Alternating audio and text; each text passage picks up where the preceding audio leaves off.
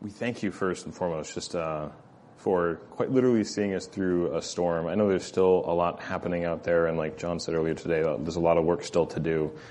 Um, but thank you for uh, bringing the rain, clearing the uh, the smoke. I'm sure it helped the um, the firefighters, and uh, just bringing the, the sun back out. And just that we see at the end of something, there is uh, there are the things that don't change that are waiting for us in the end. And as much as the sun and this earth and everything are going to eventually go away, we can look at them as representations of, of you that will never go away. And we just thank you so much for that.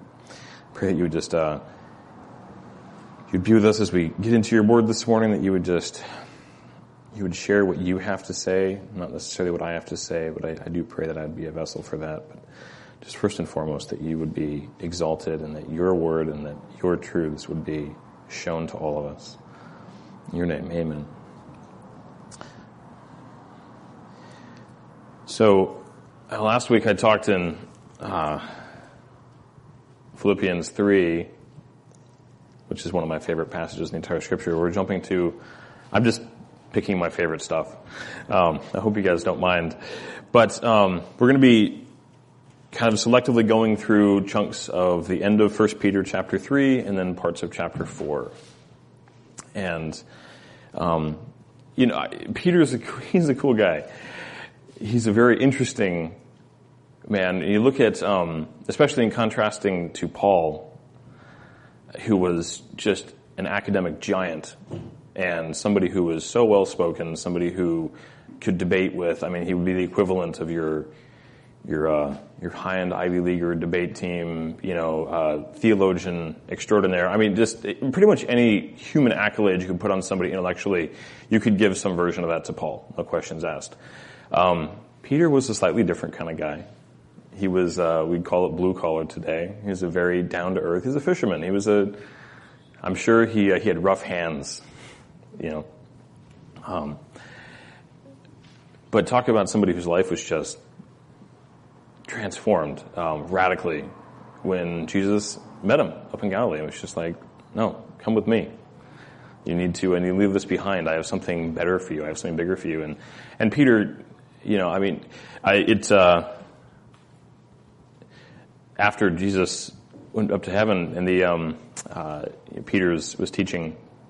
I love the part where uh, the leaders in Israel were just so amazed when they heard Peter speak because they, it was obvious that he was kind of an idiot, but that truth was coming out of him. I mean, that's paraphrasing a little bit, but you know, just the idea that um, Peter was just a vessel. He was somebody to be used by Jesus, and uh, it didn't matter that he didn't have the education or the eloquence uh, naturally given to him at the beginning of his life.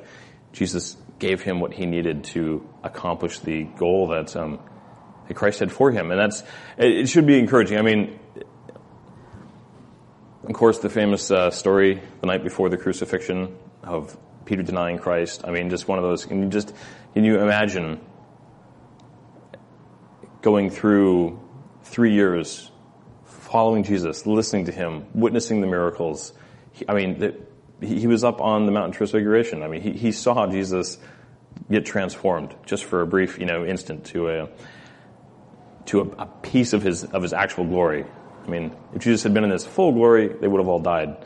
So we know it was just a little piece. But um, after all that, to when he was confronted by just some people it was it was a, servant girl. It wasn't even like you know a, a Roman captain or somebody you know or, or, a Pharisee or somebody really powerful in the worldly sense. It was just a servant girl. It was just like you you know you know Jesus, you're with him, and just immediately cower and and and deny. I mean, just I. It's one of those things that I can't imagine the shame. but At the same time, to a smaller extent, I would be willing to bet everybody here in this room has experienced some version of that in their life at some point where they were confronted with something in the world or ran up against something where we know full well what our response should be, and we don't quite measure up. Um, it was just, just thinking about, that Peter, and then, you know, he didn't write a ton in the New Testament. Um, uh, I believe, and a lot of people do, that um, he's the voice behind the book of Mark, that Mark was writing for him. Um, and then First and Second Peter so it's it's, there's three books. Um, but my gosh, did he have a lot to say. And in, in 1 Peter 3, verse 8, uh, sorry, verse 13, I brought my New King James this week. I forgot last week, so I got the right uh, version for you guys this week. I'm just going to read through 13 through 17 here. We're going to back up and go through it. And who is he who harm, who will harm you if you become followers of what is good? But even if you should suffer for righteousness sake, you are blessed. And do not be afraid of their threats, nor be troubled, but sanctify the Lord God in your hearts, and always be ready to give a defense to anyone who asks you a reason for the hope that is in you, with meekness and fear, having a good conscience, that when they defame you as evildoers, those who revile your good conduct in Christ may be ashamed. For it is better, if it is the will of God, to suffer for doing good than for doing evil. Again, thinking back on, on Peter's life experiences, for him to talk about in the face of, of suffering, persecution, hardness, to just stand up and be like, I'm with Jesus. Uh, he, he knew what he was talking about. He had intense personal experience in this area. And this is something that is so, it was so poignant during the first century church when Peter wrote this and is, is known less to us today. Um, just thinking about the world today, it's, um, this year, you know, has been, been a fun one, kind of one for the, the history book, so to speak. Although it's, it's interesting, it's in the context of the, um, you know, kind of our modern Western idea of, of what hard times are, right? Um, I mean, it, the first century, you know, Peter's writing this, and we're we're starting to see the the turn towards intense persecution towards Christians. I mean, most of us here know full well, you know, the what was occurring in the first century. I mean, the, the horror stories of Nero and what was going to happen to Christians. The um, you talk about persecution, you know, being being fed to lions and used in gladiatorial arenas, you know, used as human torches for a crazy man's midnight. I mean, just it's that's where just the idea of very possibly being killed in horrendous ways for the very mention of I'm with Jesus. That's uh, that's a pretty intense background for somebody to say it's okay, stand up, and don't be afraid. Have hope. I mean, that's the in the middle of all that to say hope. Um, want, and that's what I want to focus on at the beginning here, which is just hope in the middle of suffering. Because you and I can't do that without some external source. It's not possible. Um, hope is something that's uh, it comes in from out from the outside. Hope is not something that's just manufactured.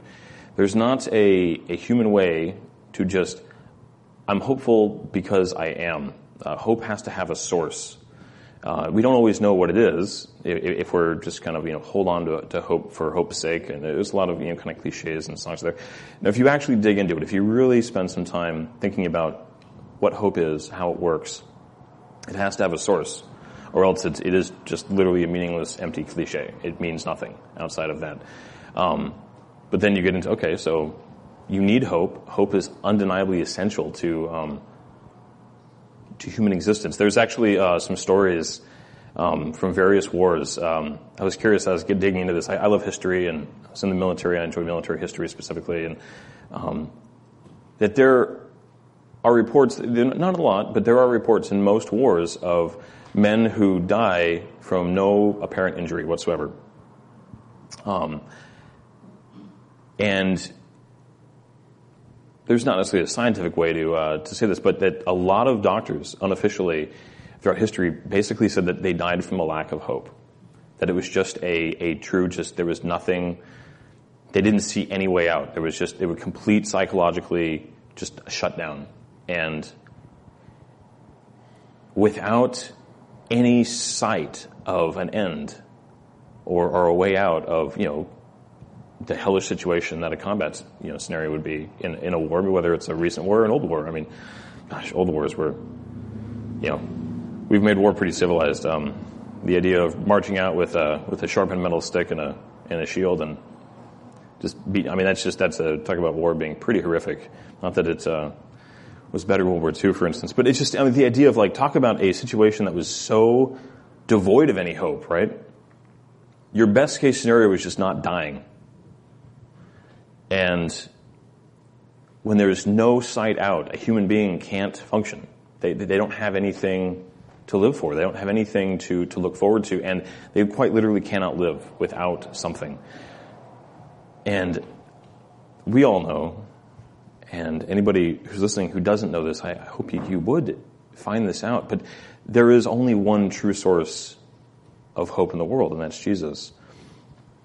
But hope is something that is is living. And that's why we say Jesus is, is um, you know, there's a great song that Jen does every now and then called Living Hope. And it's, it's the idea that, that we have a, a hope that's not just an idea. It's not just something that, um, uh, we're hoping is true. it's something that has been real and revealed. It's something that is, um, it's a, it's a person. It's not just an idea. And that is something that will get us through the idea that if you do have hope in the middle of the horrificness of life, you have that tether to Jesus that will see you through it. And that is something that nothing else can offer. Um, the world is, is so, it's funny, this is one of those things that's so obvious because you look around and there's, um, there's a lot of, uh, missing, missing things in people's lives. People are looking for it all the time. There's, there's different types of, uh, of, um, missing hope you see in the world. And, and if you if you look at just about anybody on the on the planet, including most Christians, by the way, struggle with certain parts of this because we don't, like we talked about last week, we don't just magically lose our our flesh when we get saved. Right? We're still dealing with it. We're still burdened by the weakness of our earthly forms. But first and foremost, if you're not saved, there's just an emptiness. I, I, there's different versions of this. I've heard different quotes, but um, you know, the idea that everybody has a God-shaped hole, that there's a missing component in every human being, whether they they don't know necessarily that it's God that's missing, but they know something's missing. Um, uh, Jon Courson had this great uh, analogy. He said, uh, "If you get into a car, it's a complete thing, but uh, you can't do anything with it unless you have the key to put in the ignition." There's literally like there's a hole in the steering column, or you know some older cars on the dashboard. But you know, the idea there's there's this very small hole. It's very specifically shaped you know, to take one thing. And without that one thing, the whole thing is pretty much useless. Um, it doesn't work. It won't run. It won't function. Um, it might look pretty. It, it, might you know you might go to jury rig it for, other, some other, for some other purposes. But what it was built for, the purpose of a vehicle is to drive. And unless you have the key, it can't work. And it's true for us, right? That there's some things that we can do. There's some, you know, some really messed up ways of living and some, uh, uh, you know, you look at, gosh, the way that people live and the, um, the really screwed up ideas that people get about how life is supposed to work because they haven't actually found the key to what they're actually built for, which is Jesus' is turning us on and driving us and, and, and giving us that, uh, that um, fulfilling the, the purpose for which we're made, which is to glorify Him, which is to worship Him. And so that, that emptiness that everybody experiences until they find Jesus is there. Whether they're realizing it or not, it's there. Um, another thing that uh, people, you know, people have a, uh, a lack of hope just out of loneliness. They, they want something. They, they see something. I mean, you know, I was just talking to somebody the other day and they were, you know, just saying, I just, I'm feeling lonely. I'm feeling like there's something missing. And people try to fill that with all kinds of things, right? I, I, relationships are one of the biggest things. And there's nothing wrong with, you know, marriage, friendship, all those are wonderful God-given things. But you think sometimes, oh, if I just had this, it, it would, it would fix this in me, right? I'm, I feel like I'm missing something. I feel like something is just not quite right. I mean, gosh, how many, the entire music industry would go out of business if, uh, people start stopped feeling uh, lonely or tired or wanting love some way or you know it's almost all of art right there wrapped up into the human um, pursuit of filling what they're missing uh, people suffer from a um, from guilt on a regular basis the idea that i just i know that I've fallen short. I don't even know what the standard is half the time, but I, I know that whatever I'm supposed to be, I'm not there. And this is, I mean, even in the secular world, this is true all the time. People, you know, looking for, I, I need to be more organized. I need to be more, um, I need to be more loving. I need to work harder. I need to make more money. I need to be more charitable. I mean, a, a lot of times they'll fill good things in that slot of, I need to be more of this. But they're still chasing a thing. They're chasing just, um, something that is, might be good, but it's not the good. It's not the main thing. Um, anxiousness. I mean, gosh, people being just terrified of death and the end and, and loss. And I mean, gosh, why is insurance such a uh, rocking business? I mean, it's huge. Just went just went through it now, and it's like immediately something bad happens. Like we got insurance, right? Because I don't want to have to deal with the uh, the real repercussions of what just happened. there's a lot of cost, there's time, there's work. Somebody else is going to pay for this, right? Because I've been you know giving my twenty bucks a month to uh, some company I've never never interacted with outside of email or a phone call here and there. But you know, just the idea that the anxiousness drives it's undeniable because it's driving an entire industry to we need to protect ourselves. We need to mitigate consequences. People are anxious. I mean, all these, just look around. All this stuff is, is right in front of, of all of us. It's undeniable. People who try to act like, no, we just, the world's great and we're just kind of doing our best. And, you know, you Christians who say like, we're missing, no, you just need to calm down and believe in, you know, I'm like, what are you, crazy? Look around. People are the ultimate evidence of, of, of Jesus Christ and God. I mean, it's, you don't need to be a theologian or have a, you know, advanced psychology degree to just look around the world and see it's broken and it's missing something. And that's Jesus. Um, but to, to get back to what, what Peter's talking about here, it's, we still live in the middle of all that. We, we're surrounded by people who don't believe that are dealing with that. And then internally, we're still struggling with those things. I mean, I, I don't know of any Christian who just immediately lost all their worry, um, all their anxiety, all their uh, um, loneliness, guilt. Gosh, after I got saved, I remember I still do sometimes, you know, dealing with an uh, intense guilt because when you do mess up, you have such a clear idea of like, this is the standard, this is what's happened, this is the the grace that's been poured out to me, and I know that it's true, yet I've still fallen short. Oh my gosh, it's just, I mean, if, if you let it, it can get worse because you're, you're falling into the trap of not truly accepting the grace that's been poured out, that you, you're, you're covered. Your, uh, your work is not what's gonna get you into heaven. Your work is not what's gonna make you righteous before God. But again, we still struggle with these things. And Paul is calling for a, a calmness and a, a hopefulness in the middle of that. He's saying, be aware of the big picture. Keep your perspective correct. That in the middle of, of all of this, be hopeful. Sanctify your hearts. Be, be, be ready for an answer to the people around you because people are going to be looking at you going, what do you have that I'm missing? Because, you know, they're, they're dealing with all the same things, but they don't have Jesus. And at some point, somebody's going to, whether you realize it or not, look at you, and whether it's a conversation you have or something you tell them by simply how you're living. I mean, our, our, gosh, our witness anymore, especially with the internet, is so, we don't know who we're touching anymore. I mean, it used to be just people you were physically in contact with, maybe one person removed, you know, somebody would tell a story about you, and that was about as far as it all went. But nowadays, it's, gosh, if you spend any time online, if you're involved in, in social media at all, I mean, you have no idea how far your example, your witness can go. And make sure that you're speaking hope in Jesus Christ.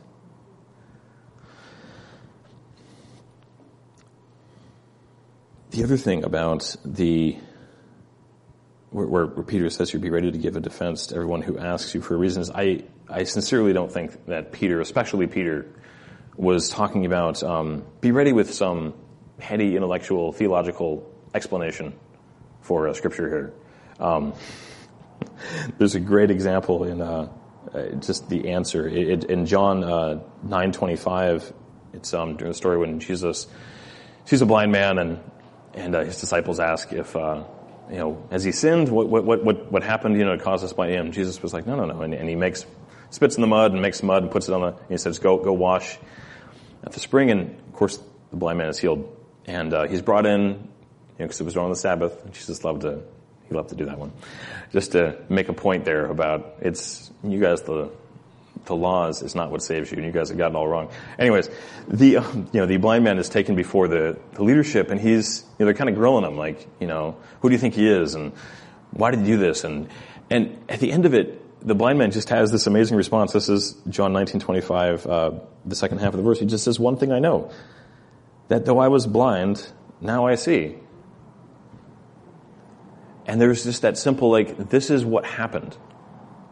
And not that there isn't intense value, and there's tremendous value in in, in growing in intellectual understanding of, of the scripture. I mean, all the scriptures here, here for our benefit, and really um, digging deep and, and, getting into the meat of word. But at the same time, you never want to get too far away from the idea of like just all I know is even the, even when I can't explain because there are parts of the Bible I can't explain. I you know I'm, I'm working on it. Um, I, I think any honest uh, teacher, theologian in, that's ever lived would say like there's, you never get the whole thing. Um, but there's one thing that you know is that I was lost. I was blind. I was completely helpless. And then Jesus came in and saved me. And that redemption on a personal level is something that one, nobody else can deny it because it, it happened to you and it, it's happened to everybody who Jesus has ever touched. And that is the simple hope that I, I believe that, that Peter is calling for here. Just that don't lose track of that simple truth and don't ever, ever be ashamed to share it. And especially, especially in the midst of suffering. Um,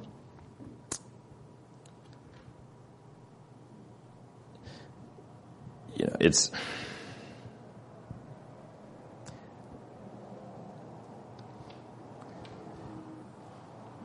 suffering is something that um, our, our instinct is try, to try to avoid it, right? The the world's definition of a, a good life, um, kind of the uh, what we're supposed to be chasing is is the absence of suffering, and especially if something is going wrong, to not be hopeful and uh, be joyful. It's no, no, no. Your your goal is to get out of it. Um, that's not what we're called to do. But I was just thinking about it. It's, you know, the world is, is so obsessed with both avoiding suffering and at the same time um, labeling suffering as just the reason why their lives are bad, um, the reason why um, anything isn't quite right. It's um, it's interesting because this is a, a, little rabbit trail I'll go on here. I've, I was talking with my dad the other night. We were talking about history, and there's a, there's a cycle in history that's uh, really interesting, but it's I, as plain as day if you just bother to, to look through even one generation. Um, there's resets that happen in history. There are things get really bad culturally. Um, it leads to other problems things kind of fall apart. And there's almost always a reset back to a very, because um, uh, the, the process of reset tends to uh, mess up economics. It tends to mess up um, the uh, industries that kind of keep life going smoothly and easily. There's um, a, a, a reset back to a simpler and usually very conservative uh, mindset. This is true all throughout history. It's happened. I mean, everything way before Christ. You can see these examples in um, historical and cultural resets. And then if you look at it, we immediately start working at making life better and easier. We start building roads, we start building infrastructure, we, we start um, building an economy, we start uh, trying to get farms to the point where you can produce more with less work. There's, there's all of this, this work to make life easier, make life better, make life more organized. And there's nothing wrong with any of that. But history will also show you, without fail, that when you do that, when you make life easier for the next generation, eventually you're going to get to the point where you'll get a generation that the work's all been done for them. And they have no idea what to do with it. Um, because they didn't have to work super hard to get what they had. I mean, this can be true in, in, in, a single generation where, you know, the difference between somebody who earns their money versus somebody who just inherits their money. The same thing is true when somebody works really hard to build, whether it's something as small as a town or something as large as a nation, and then people who just inherit it we know full well that if we make life too easy for the next person, it's going to uh, kind of, we're kind of setting them up for failure. We're kind of making it uh, to where they don't have the very real and important benefit of the hard work to get the, the, um, all the benefits of, of, that hard work. You know, the, the, the, security, the idea that you you don't have to work quite as hard for things. You, you already, you know, the homes are built, the, the, the crops are there, all the infrastructure is there. The um, we we know that we're going. I, I may make it smaller because I'm getting too big here. I, with, with with our kids, if you make your kids work really hard they're going to benefit from that hard work in order, they're going to appreciate what they have. They're going to, I, am struggling with this. My, I got a 16 year old daughter, a 14 year old son, and a 12 year old daughter, and I'm like, I want to give them everything. And at the same time know that if I do, I'm just going to actually make, I'm going to set them up for some failure. But you don't want, like, you, you love your kids. You want to just provide for them. You want to like, oh, I just, I want to give them everything I can. I, I don't, I don't want to see my, my kids suffer. I don't want to see them have to, but at the same time, I know that if I really love them, if I really want the best for them, I'm going to have to let them work for it. I'm going to have to let them learn some hard lessons. I'm going to have to step back and be like, I can solve this for you instantly, but I'm going to let you figure it out. Um, gosh, uh, my my youngest daughter is um, she's homeschooling, and you know there's some uh, times where she just doesn't quite know how to do something like math is a fun one, or um, you know some of the science stuff, and you're like, I could just give you the answer, but you need to fight through this. You you need to get there. You need to go through the process. You're going to learn it better. You're going to benefit from it. And it might be painful. And my, my youngest daughter, she's the emotional one out of my three kids. She's the one who will break down crying. I mean, just in pieces because she doesn't know the answer to a math problem. Because she just, it's so intensely like emotional for her. The, um, gosh, she, uh, she's a gamer and there's, there's some games that she'll play where she just is beating her head against a puzzle. She loves puzzles. She loves things that are really difficult and tedious. And just that I, she wants to do it so badly. And it would be easy to just, okay, I can do it for you. I've done this before. I know, I know what the solution is. And, but it would be, in the long run, it would be harmful. And all, all of this to say that there is a, Jesus to a much better extent. I mean, I'm giving you example, very flawed human examples that are very trivial, but the principle is true. And God knows ultimately what's best for us. And the suffering that he lets happen in our lives is not something to be avoided. And this is the part that's like, I, I don't like this, this truth. I, I don't like it at all. But it is the truth and it's undeniable all through, through God's word that he lets us go through things. He deliberately puts things in our way at times. Because he has the perspective to know exactly what we need and what we need to go through. And the truth of the matter is, is that when you put hardship, when you make people fight through intense opposition, the end result is going to be so much better than if they just got to kind of coast through it. Um, I mean, look at the uh, look at the church today in the Western world, where we have it pretty good. I, I, know we could sit back and we could talk about you know all the uh, the things to complain about in this country. You know the um, the opposition that, that we have politically, the opposition we have culturally, the fact that, you know, there's, there's things on television that are really offensive and there's, you know, out and out attacks. You know, I mean, there, there are, I'm not trying to minimize the fact there are very real problems that we're dealing with today and very real threats to, to our faith and to us as Christians and us getting to, I mean, never thought this would happen in America, but it's starting to happen with, I mean, COVID was an interesting uh, example of little inroads into telling the church how to be um, you know, using an excuse um, of a pandemic, and not to deny the pandemic being real, but that we're going to single out churches and tell them how they can operate, while at the same time not imposing. Anyways, but it's there is a. My, my point is that there is persecution going on today, but it would be easy and it's and, and, and it's a little self indulgent for us to kind of get into a, a little bit of a uh, a Christian pity party about, oh, it's so hard. You just, you know, look at the attacks and look at the media and it's, it's so, you know, just, oh my, everything's over. Two things. One, the perspective of how good we still have in this country, I think is important. Not to deny that we still need to work, we still need to be aware of the threats, we still need to take them seriously, and we still need to respond to them. But just keeping in perspective, I think is important. The other thing is, it's good for us to be challenged. It's good for us to be pushed. We are not going to grow in nearly the same way, not nearly as healthily, as when the church is thriving, we got tons of money, nobody's opposing us. The worst thing we have to worry about is some random person on Facebook, you know, who's an idiot and, you know, railing us. I mean, like, that's the word. It's good for us to be pushed. And that is, that is a reality that as much as it's, it's plain and true all through history and in God's Word and all throughout church history that, gosh, when, when the church has faced intense persecution is when it's just thrived, when evangelism has just been more potent than it's, than it's ever been, you know, before in the, you know, the first century parts of the third world where, where things are really, really rough on Christians and just the, the church, um, is vibrant. And, you know, we like to, uh, we like to complain about our little problems over here. And again, I'm just, perspective is everything, guys. And it's something that has to continually be reset because it, it's a natural human tendency to kind of rest. Um, it, we have to be very consciously, actively working at staying on top of this kind of stuff. So it's not something where you know you hear it once, you accept the intellectual truth of it, and you just kind of move on. It's something that emotionally and very really has to be something that reoccurs every single day. Um, it's uh,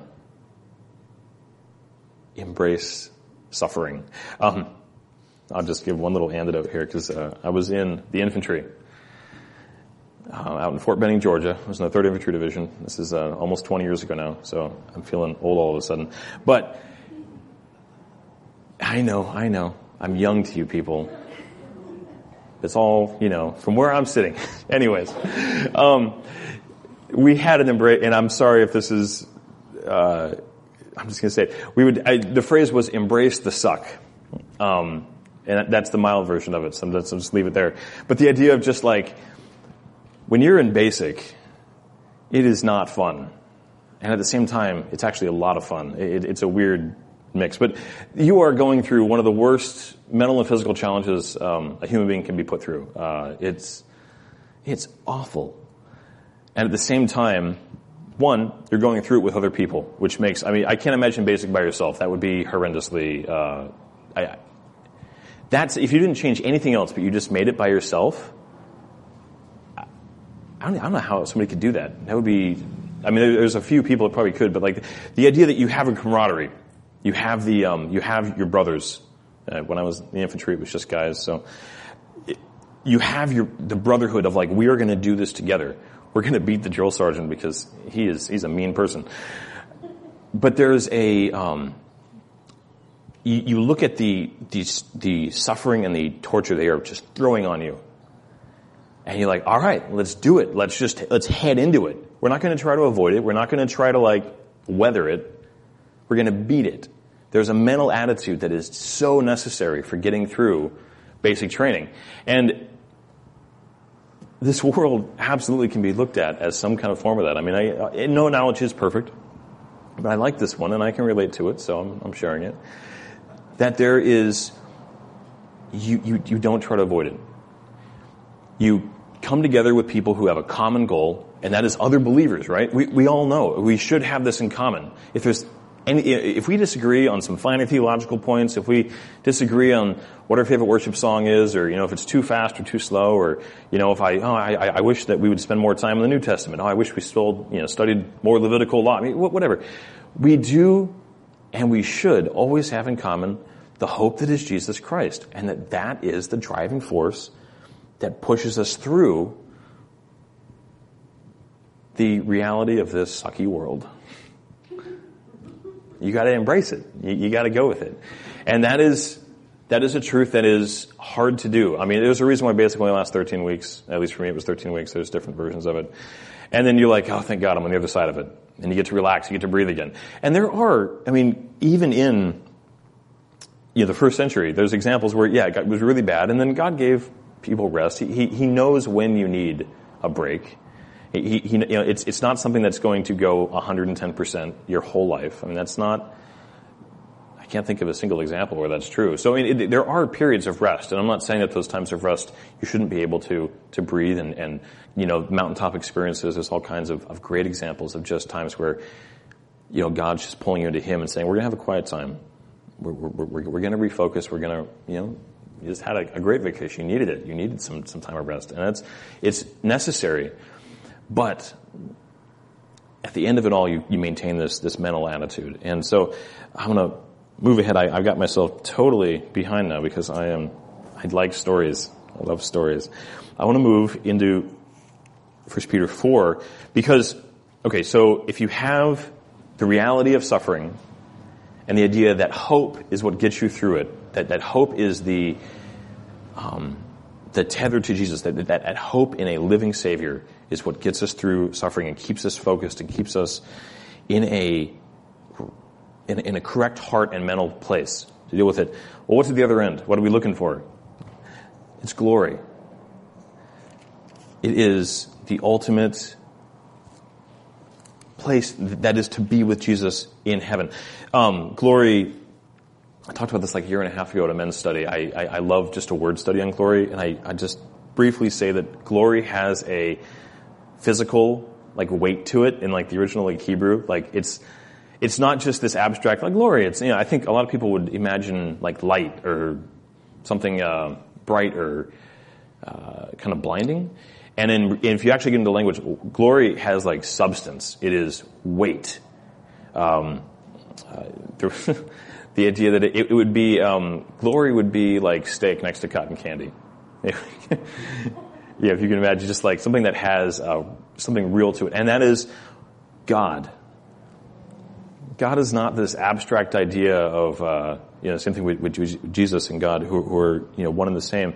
It, it's not this, this um, abstract idea of like, no, it's just this kind of lighty thing that, you know, just looks good in pictures and, you know, and in imagery and, and, you know, and it's just a thing, you know, it's real. And glory is the expression of God's substance, His weight. His, His glory is something that is, is tangible. Um, that's why it would literally kill us in our in our current bodies if we were exposed to it. We, we couldn't take it. It's so intense. Um, but the end of suffering is glory. In 1 Peter 4, I'm going to start in verse 12. I'm going to read a few verses here and I'll talk a little bit more. Beloved, do not think it strange concerning the fiery trial which is to try you, as though some strange thing happened to you. But rejoice to the extent that you partake of Christ's sufferings that when his glory is revealed, you may also be glad with exceeding joy. If you are reproached for the name of Christ, blessed are you, for the Spirit of glory and of God rests upon you.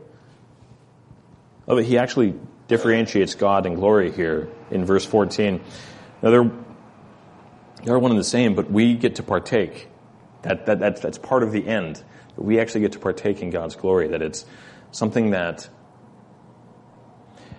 not share in a he loses something, but that he brings us into his. And I mean, to, to, again, this is being written to first century Christians. These people understood suffering. These people understood the, the weight of what their commitment to Jesus cost. And I, I, so most people, when they think of like count it all joy, they think of James, which is a, a, a, great passage. You know, count it all joy when you fall into various trials. I would like the way that Peter phrases it here a little bit better. Just the idea of like, um,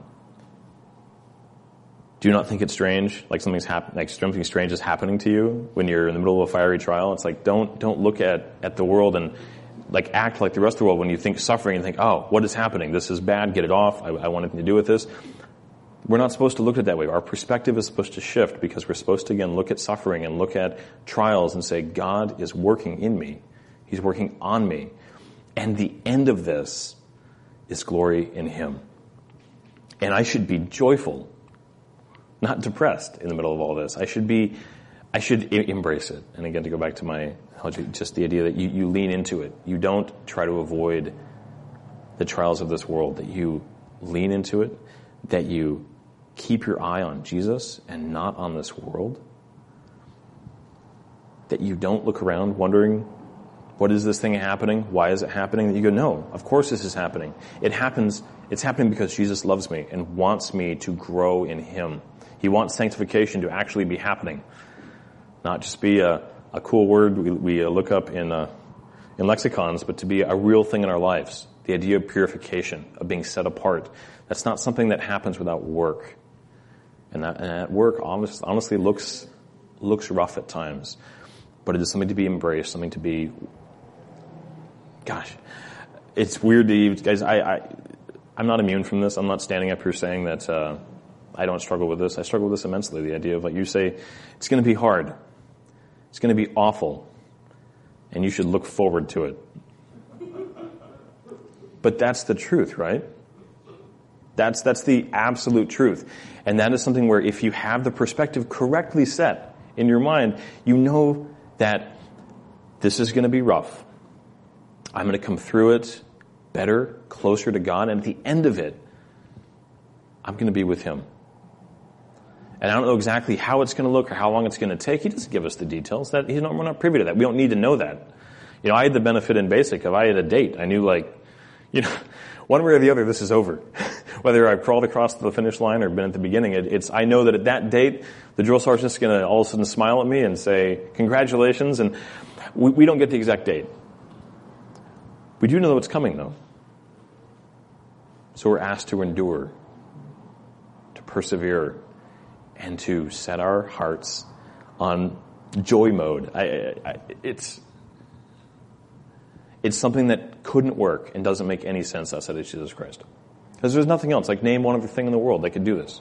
That, that, that would be a source strong enough to give this to us.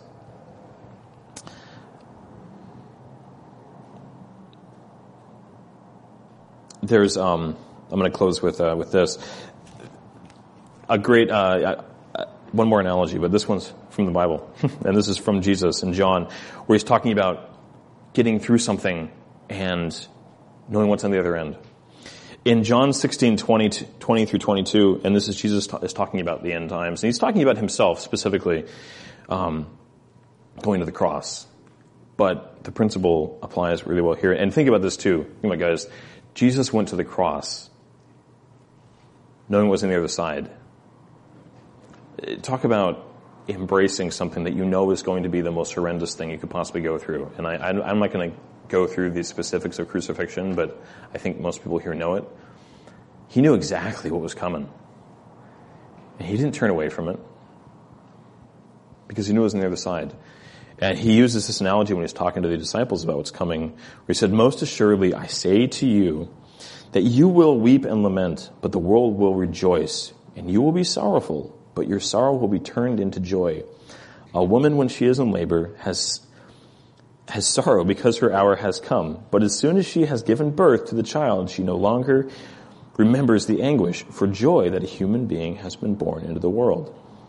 Therefore you now have sorrow, but I will see you again, and your heart will rejoice, and your joy no one will take from you. It's, it's one of the best uh, human analogies you can think of, right? Birth. I, I've been through three. Most people here have probably been through at least one or two. It's rough. I remember watching my wife, and it was just like, okay, and, and you can't do anything, right? You just you're, you just got to get through it. There's not a magic. Uh, I mean, we, we've come close. There's some cool drugs these days, but it's still a process. And it's so true. You get to the other end of it, and like you, you, you hear your, your child's first cry, and you see him, and it's just like instantly, it's all gone. And the incredible joy of where you've arrived just overpowers so totally the suffering that came before. And if you look at the perspective of, I mean, labor, even bad labor is a day or two. Most, most time is, is hours. I mean, proportionally to the joy of the entire life in front of you, it's, it's, it's a tiny, tiny little thing. And I know it doesn't seem like in the middle of it. It sure didn't seem like in the middle of it when, uh, when I was there in the room. And I mean, I was just the, the bystander. I mean, I, a woman can, I'm sure, speak to the much, much greater uh, strength to this than I could. But in the middle of it, it seems like you're kind of like, when is this going to end? Like, I, I can't, I'm not even sure I can take more of this. I mean, that's, right, that's the movie scene we always see, you know, like, I can't take it. This has got to end, you know, just, I'm going to die. Because in the moment, you're so, it's so hard to have the perspective of like, the, okay, there's something good coming, but this is so bad. I don't know how I can, no, there's, there is, hold on to what we know is the end. And that's what Peter was encouraging the first century church to be at. And he's encouraging us today to keep our eyes fixed on the right things, to keep joy, to show that to those around us, to not, not, not, not keep it bottled up, but to be, be a witness. And uh, I just, it's, it's so encouraging and it's so relevant. And something that we don't just learn once, go, all right, that's great. I get it. It's true. What's next? It's something that every day we need to renew in our hearts and our minds and just push into it and not try to avoid it. So let's pray. Dear Jesus, just, I thank you for the encouraging examples of the men that you called, the women that you called into, into your service to, to write these things down for us, to, that you shared the examples of their lives, that you then gave us the, the lessons that they learned at the end of um, at those things. That just thank you so much for that. Thank you for your word that you didn't um, you knew what we needed and you wrote it down for us so we could go back to it time and time again because you know, as Jen said earlier this morning, it's we are prone to wander. We, we are prone to leave. We are prone to mess up. But we just pray that you would just bind us to you, that you would keep us tethered to you that the, the joy and the hope that is only found in you would just be something that, that just lives in us. And we don't, we don't walk away from it. I just pray that you would encourage everybody here that you would just, as we go into this next week, that, that you would, uh, you give us joy in the middle of, you, know every heart here, Jesus, you know what everybody's dealing with, you know what kind of stressors and, and, and problems they have, whether it's family or finances or work or, you know, or they have, you know, family has been affected by, there's so many things. You're in it all. And that you would just, you would just bless them, you would give them hope, you would give them joy, you would give them that peace that passes every understanding of human beings because we can't understand it, but we can't deny it either because it comes from you.